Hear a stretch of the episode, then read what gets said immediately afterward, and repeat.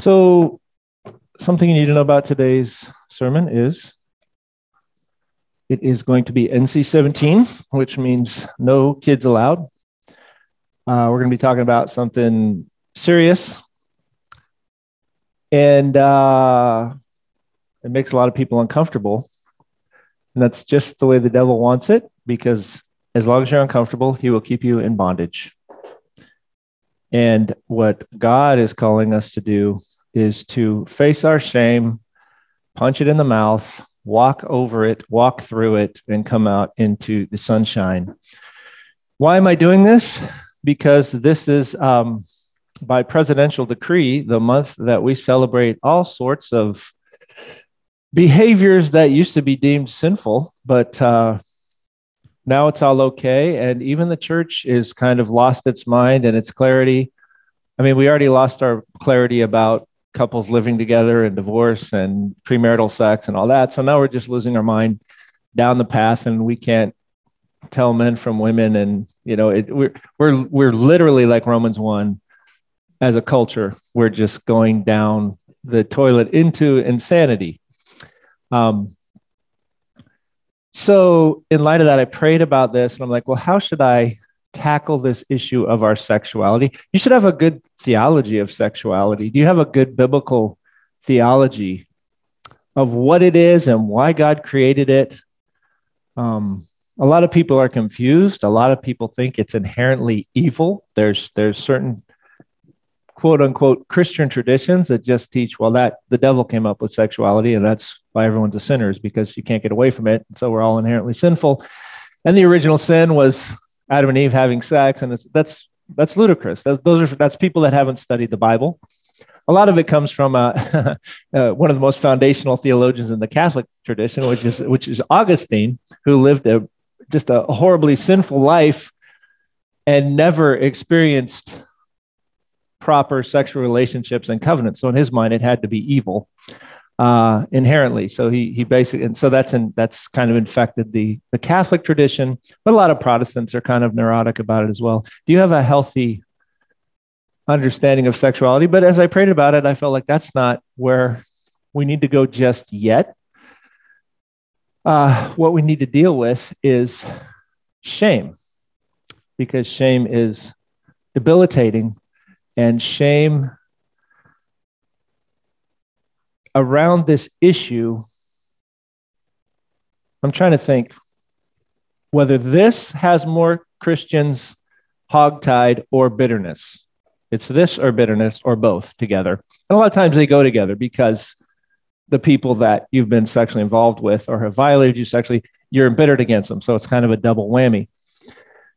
But uh, we had a real move of the Holy Spirit at one of the meetings when we were in Africa and it was almost exclusively this issue of sexual shame where where really leading young people in the ministry came forward and said the first one uh, just came forward and said look i'm about to kill myself. I cannot take this anymore. And he just went wham and he laid it out there. And then that as always it kind of opens the floodgates because you think i'm not going to look at anyone. You think you're the only one but the fact of the matter is a lot of times in a christian group you're actually in the majority you think you're the only one, and you're literally in the majority when we talk about sexual brokenness. And it's a little trick the devil plays on us. So, Lord, help me to do this well, honor you, and just set people free. And we pray this in Jesus' name. Um, I'm going to make my very last point right now. My very last point, it's not really related to what I'm going to teach out of the Bible or anything, but it's this. If you happen to be a Christian who does not want to be in the midst of sexually broken people who have done things they're ashamed of, who have been sexually assaulted, who have even been involved in crazy, perverted weird things that they've never told anyone about and things have happened to them, things that they're ashamed of. If you don't want to be in a church that has those kind of people, even a huge percentage of those kind of people, it lovingly, I just want to tell you, you need to go to another church. If you can't take it, or you think you're better, or you're made of something better, if you can't handle that, then you need to go find the church that pretends it doesn't have those kind of people. Because the difference between this church and that church is they're all going to be lying to one another at that church. And in our church, we're going to deal with it and we're going to embrace you and we're going to help you and we're going to teach you to walk and we're going to teach you to find healing and we're going to bring you to the point where you can talk about it and it doesn't even sting anymore until it actually God turns it on its head and uses it as a weapon so that you can go in the darkness and bring people out.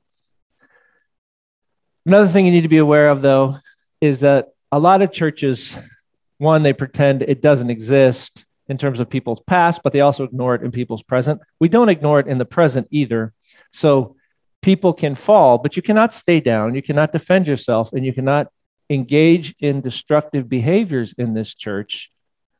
And if that is where you're at, and you think, you know, you can engage in anything that's out of bounds in scripture, um, then you'll have to go find a church where they allow that because we're not going to do that either. We're going to both embrace those who have been broken, and uh, you won't surprise me. You can't surprise me. I have probably talked to people have, who have been involved in things you didn't even know existed. So, you don't believe me? How about sex with demonic spirits? How about that? So, anyway, everything incest, sexual abuse as a child, rape, everything, believe it or not, it is common to the human experience. And when we're singing Come to the Altar um, and talking about the blood of Christ, I was getting emotional because I said, if Jesus' blood doesn't cover that stuff, honestly, what good is it? If he just covers stealing candy bars and cheating on our taxes or whatever, this is the real human stuff.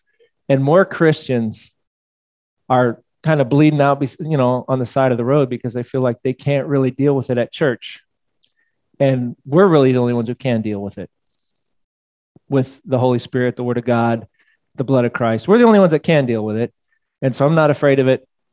And so when I was considering what, how I was going to attack this month where everybody's celebrating throwing moral virtue to the wind, um, this kept coming up again and again to the point where um, I was like, oh, obviously this is this is the avenue that we're going to attack this issue uh, on. So um, yeah, but we're going to get real. So I don't think there are any kids left in here.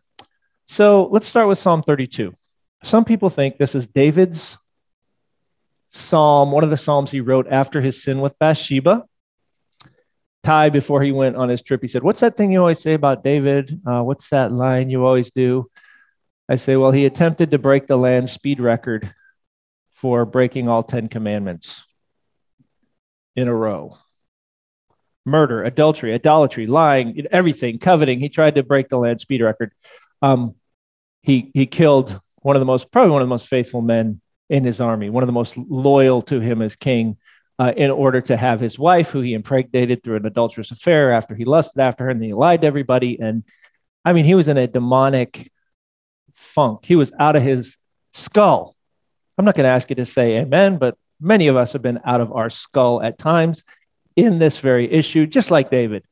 Luckily, we didn't have to kill anybody like he thought he did, but we've all been, God, how in the world did I get here? Thankfully, David, you know, God sent a prophet to smack him upside the head, and David went, "What? What am I doing?" And then he wrote a couple of psalms, and a lot of people think that this psalm was written at that time where he cheated with Bathsheba, but it could have been at some other time. He was so good at sinning, he was so proficient and so practiced I have to believe that wasn't the only affair David ever had. That was just the one that got the ugliest and the one that got all the press. So he might have written this at some other time where he had wiped out. Um, the people in the Bible are just like us. They should have only wiped out once, uh, and or he probably wasn't saved. Well, how many times have you wiped out? Right? So, yeah, once. okay, so uh, yeah, see if I can keep this thing on my head. Okay. How blessed is he? Interesting. That's how Psalm 1 begins. Ashri. It's this interesting word that starts a lot of happy. happy, joyful, content, full, peaceful. Just life is full. You're happy, but Psalm 1 is talks about the person who delights in God's word, but you find this starting out a lot of hymns. Ashri is he whose transgression is forgiven, whose sin is covered. Happy, blessed is the person. Again, man is used generically, just as in it used to be in English before people got neurotic about it. The person to whom the Lord does not impute iniquity, and in whose spirit there is no deceit. So, deceit about what? Covering, hiding what we've actually been through, what's happened to us, what we've engaged in, making ourselves look like something that we're not. I'm not honest about who I am. Now, I don't think David is so obtuse to think that he can hide anything from God. I, people say that to me, like I tried to hide from God. I'm like, doesn't make any sense. What do you mean you're trying to hide from God? Do any of you guys think you can hide from God? Maybe, maybe you do. It just it doesn't make any sense. He like knows our thoughts and our hearts, and everything is open and laid bare. So who's he hiding from? Um, you. I'm hiding from you. You're hiding from me. So, what happens when we're hiding? When I kept silent, well, what are you talking about? Well, obviously, when you say italics, that means it wasn't in the original, but from the context, it doesn't take a, you know, Hebrew scholar to figure out what's he talking about. Sin. When I kept silent about my sin, my body wasted away. Through my groaning all day long, I'm faking it. I'm faking it before my friends. I'm faking it before my church. I'm faking it before my husband, before my wife, before my kids, before my parents. Oh man, I'm just pulling up so many files. This is just the way we do. Oh. I'm like, do I pull out these real life examples? I don't suppose anybody except one person in here will be able to connect these dots there's a young man whose dad is going to marry them because he's a minister and he is hiding from his father that he's been sexually active with his fiance because hiding, hiding, hiding, hiding. That's what we do. So now for the rest of his life, he's got a secret and he's going to be around dad, and dad doesn't know this, or he would, would have said, I wouldn't have, and it's going to cause tension and, and it's going to build up. But he's always hiding our porn addiction, our whatever hiding, hiding, hiding. When I kept silent, my body wasted away through my groaning all day long. and, and also fear, anxiety. Why am I depressed? People hide the fact that they've had abortions. People hide the fact from their spouse that they were sexually active with their, they lived with their last, you know, whoever, significant other. And worse, people people who are victims hide because things happen to them that they, they had no control of again in, in nobody's going to be able to connect these dots either but in africa and the guy wouldn't care because he came up and said it in front of the group so i'm going to tell you something i've never told anyone when i was a small child these teenage boys raped me and I was I was wealthy and I lived in a wealthy community and I was regularly ra- raped by these teenage. I've never took shame, and that led me to drinking and sexual immorality and loathing myself and thinking I'm worthless. This is common human experience. You're not the only one. You say, oh, but you haven't mentioned. Just wait. The Bible mentions it. You haven't mentioned what I went through. When I kept silent, my body wasted away through my groaning all day long. Day and night, your hand was heavy upon me. Now, this isn't the unfortunate thing about shame is if you don't, even if you're a victim, if you don't get some help, it leads you to believe lies about yourself, which leads you to commit sins that then lead to deeper shame. And it's like this horrible, you know, it, and it brings you down and down and down. And ultimately, it's the kind of thing that brings a person to suicidal thoughts. That's the devil's winning shot. This is all spiritual warfare. But even, even an innocent victim, like of abuse, oftentimes will, because they believe lies about themselves, will then kind of go down into sin. So my vitality was drained away as with the fever heat of summer. And again, there's a Selah, which I think it's either, either a musical rest or it's a Let's just dwell on this. Ever been there? Ever done that?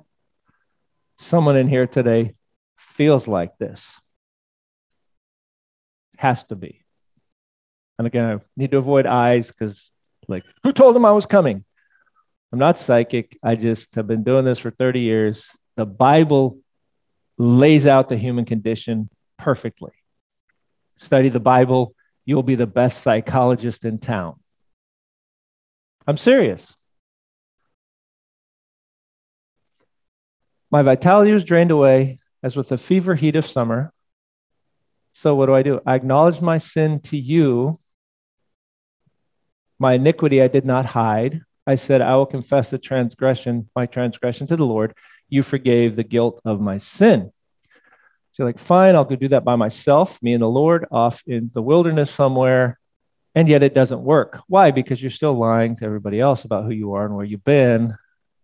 And if you notice in the Bible, they don't hide stuff. David, th- this was printed there for the world to see. The fact that Paul used to kill Christians it's just out there. The fact that Peter made a bumbling idiot of himself and he had to be rebuked by Paul, it's just out there because we're sinful people and we should be we should just be able to be honest about where we are to work through this stuff because the Holy Spirit cannot work in a room full of liars. He's called the Spirit of truth. And if I need to put on a mask because I think you'll only love me if I'm wearing this mask, you're not loving me. And what I'm telling you about myself isn't who I am. So what answer you're giving me is going to be irrelevant. And the Holy Spirit's like, hey, I'm going to check out till you guys start telling the truth. But then I'll really bring the deep, deep healing. So we've all felt like this. We're hiding. We're not dealing with things. We think we can deal with it by ourselves. We can't. The Bible says, and, and most of you guys have done significant memorization in the book of James. If you're here very long, I hope you plow through the whole book the end of James, it says, confess your sins to one another. Um, and pray for each other so you can be healed. Galatians, uh, if anyone is stuck, caught in a sin, you who are spiritual, you who happen to be walking in victory, uh, you're supposed to go help the person. And then he says, But you better watch out. You get haughty, you get arrogant, you think somehow you're made of better stuff or you couldn't be there. He said, You better pay attention to yourself or you're going to find yourself in the exact same spot because you're not made out of better stuff. And it's only the grace of God and you taking advantage of the, the tools God's given us to walk in purity that you happen to be walking in victory right now. But we need to be a place that can deal with this kind of brokenness and I would guess that the majority of the people in this room have some sort of sexual brokenness in their life. So you're not weird, you're not strange. You know, the strange ones are the ones that somehow, you know, I don't even, I never saw the movie, but there's a movie uh, back in the day called Bubble Boy, and he was so, you know, uh, open to infection that they had to put a bubble around. There's some human beings somehow on this planet that like had this moral bubble put around them and they didn't get affected by any of this, but they're freaks. They're the weird ones. And the ones that have been chewed up and spit out and run over by a Mack truck in this regard, you're the normal ones. And I don't mean normal in the sense of acceptable to God. It's abnormal in terms of how God made things to work. But in terms of human experience, the norm is brokenness. The exception is coming to the altar in virginal purity, like God wanted us all to do, so you're not strange. And for those of you who happen to be raised in a bubble, buckle up because if you want to be used by the Lord, you're going to have to learn how to help people walk out of some crazy, crazy, crazy stuff without judging them. So, what kind of sins did the Bible, did the Bible address? Uh, as I was praying about it, I said, well, let's just go for a really disgusting one. Um, and when I was a kid, I'm not going to be talking about um, uh, Sodom and Gomorrah, you know, and Lot and his daughters who slept with him and all that. Uh, and I remember reading that as a kid, and I'm like, Bleh! you know, when I went into my mom, I'm like, Mom, what the heck? This is gross. Why is this in the Bible? She's like, because the Bible tells it like it is. It doesn't say God likes it or it's good or anything. It just tells it like it is. It tells us how sick and depraved all human beings are, including God's own people, when they're not paying attention to God or walking in the Holy Spirit's you know, direction and power. At any moment, any of us can go psycho, psychotic, demonized, crazy in this area. So, anyway, the Bible's full of real life scenarios. And when I read this, you're like, oh, that sounds like my house. So uh, let's see here. I already quoted this one, James 5 16. How do we find healing?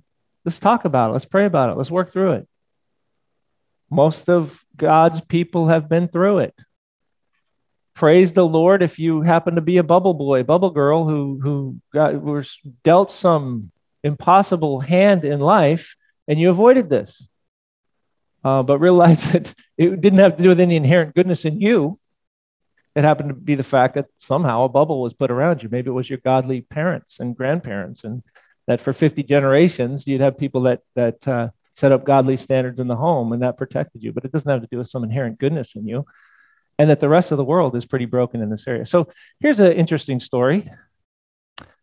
Uh, should I just jump to that or go over? Okay, I guess I'll go over these two verses first. When I think about this month and the celebration of all the stuff that we have as a culture we used to regard as insanity and moral depravity, and now we're celebrating it, it's because as a culture we're going crazy.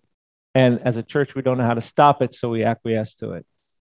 As a culture, we're going crazy, and as a church, uh, as a whole, you know, the body of Christ doesn't know how to stop it, so that's why we're yielding to it. Oh, it must be okay. Because we don't know how to stop it, we don't know how to change it. So we just just going to let it happen and say God must want it to happen. And what's going on? Well, Romans 1 says, although they, that's those who are not doing God, things the way God wants them done, know the ordinance of God, that those who practice such things are worthy of death, they not only do the same, but give hearty approval to those who practice them. So, in insane cultures that are going down the drain, they set aside a month to celebrate all kinds of re- rebellion and immorality and insanity. But, but uh, interesting fact I was reading the presidential decree about this month. He said, the tragic thing is, is that among the youth who are identify themselves in this way, 45% of them over the last year have seriously considered suicide. Not fleeting thought, but I literally want to die.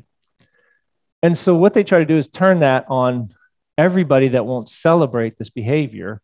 I think that's absurd. That's, you know, it's correlation, causation. We don't, we don't stop to examine that. Could it be the behavior itself that is causing this? Well, of course it is. Of course it is. It's the behavior itself. Because if anybody should be ashamed right now in a culture that is poo pooing everything they do on the left and on the right, it's followers of Jesus Christ. You're going to be mocked at the university. You're going to be mocked by the media. You're going to be mocked by everybody if you claim to follow Jesus Christ and uphold traditional standards. I just can't find the Christians that are that are offing themselves because of a culture because they're getting beat down by their college professor. It, even the denominations now are coming against them, and you know, being made fun of by family and friends, um, somehow those people are, like Jesus said, able to rejoice and be glad. Their reward in heaven is great. It's not the behavior of the outsiders that are causing this despair. It's that these people know that what they're doing is wrong. They just don't know how to stop it. And so they say, maybe if we convince everybody to say that it's right, we'll be okay. It's never going to work. So, what we need to do is, as a church, have the resources to actually help people. Now, and of course, we're Christians treat homosexuality like it's the big thing. It's not the big thing, it's just another thing. What about fornication? Why aren't we flipping out about the, the, the uh, engaged couples that are sleeping together? What about divorce? What about adultery? What about, I know in this town, churches aren't dealing with adultery that's happening among the people sitting in there. I'm always pulling up files. I'll have pastors say, well, there's a guy who's cheating on his wife and He's coming to the church and the kids are coming to the church. What should I do? Does he claim to be a Christian? If he does, you do what Matthew 18 says one, two, three strikes, you're get out of here.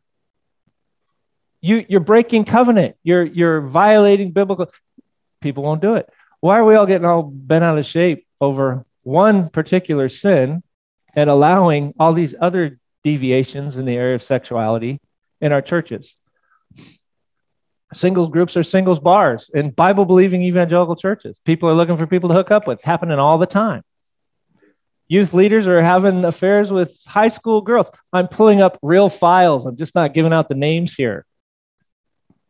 So, again, it's not the ultimate thing. It's just we need to, whether it's homosexuality or a porn addiction or adultery or whatever, we need to have the tools and the openness and the humility and the love to say, hey, what, what's your deal? We can help you walk in victory over that. So, this kind of describes the celebration of these behaviors. They not only they not only do the same, they give hearty approval to those who practice them. Let's say that wrong is right. And then as I was praying about this, I also thought about this verse. When they came to the place called the skull, where they crucified him and the criminals, one on the right, one on the left, Jesus was saying, Father, forgive them. They don't know what they're doing. They don't know what they're doing. They can't stop. And so they say, Well, if I can't stop, then I must it must be God's will that I do this thing. And they, they just don't know how to, they don't know what's, they don't understand their brokenness.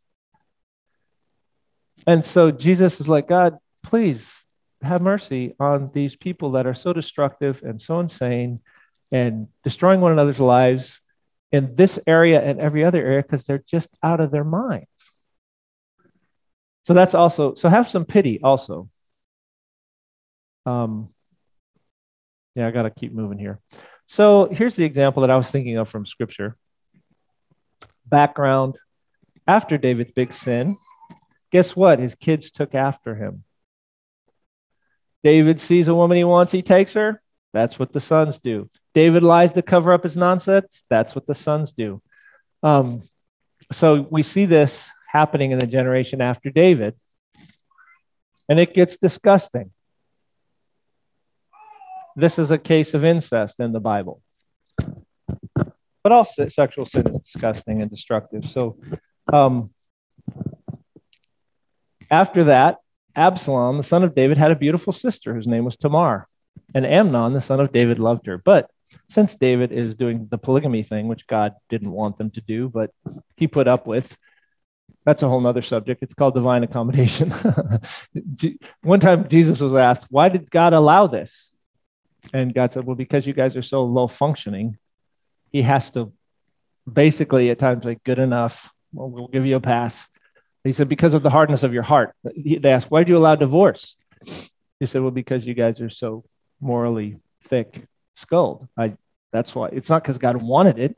God never wanted divorce, but he allowed it. So people like, why did God allow polygamy? Because we're thick skulled and we're foolish, and they were doing like the kings around them. And that's how you used to make alliances with other nations. And and then once you're in it and it's happening, sometimes to undo it causes more chaos than anyway. So David married a bunch of women and had sons by daughters by different ones. And so Amnon sees his half sister and says, I want to have sex with her. So it says he loved her, but that word love, ahav in, in Hebrew, can mean nothing more than sexual desire. It can also mean the most beautiful forms of love that we think of, but you have to remember all words have called semantic domains have a big range of meaning. You know, our word love does that too. Uh, it's it's pretty much as flexible as that. He, I love pizza. I love my wife. You know, I love cars. I love whatever. But it also ha- can have a sexual connotation. So Amnon was frustrated because of his sister Tamar. He so frustrated he made himself ill. She was a virgin. It seemed that Amnon uh, hard for him to do anything to her. Amnon had a friend whose name was Jonadab, uh, son of Shemaiah, David's brother. And Jonadab was a very shrewd man. He said, Oh, son of the king, why are you so depressed morning after morning? Just cut to the chase here. He said, Pretend you're sick. Tell your dad to have your half sister come in. So, Dad, I think the only thing that'll make me feel better is if Tamar came in and made some cakes for me. So, uh, Tamar comes in and he says, Would everyone please leave? So Tamar could feed these cakes to me. And everybody leaves. He grabs her and rapes her. This Sounds like probably some of your families. And the you bubble people are like, ah, gross. Like, go to the church where this doesn't happen because it's not as uncommon as you think. And then these people can't speak up in the church.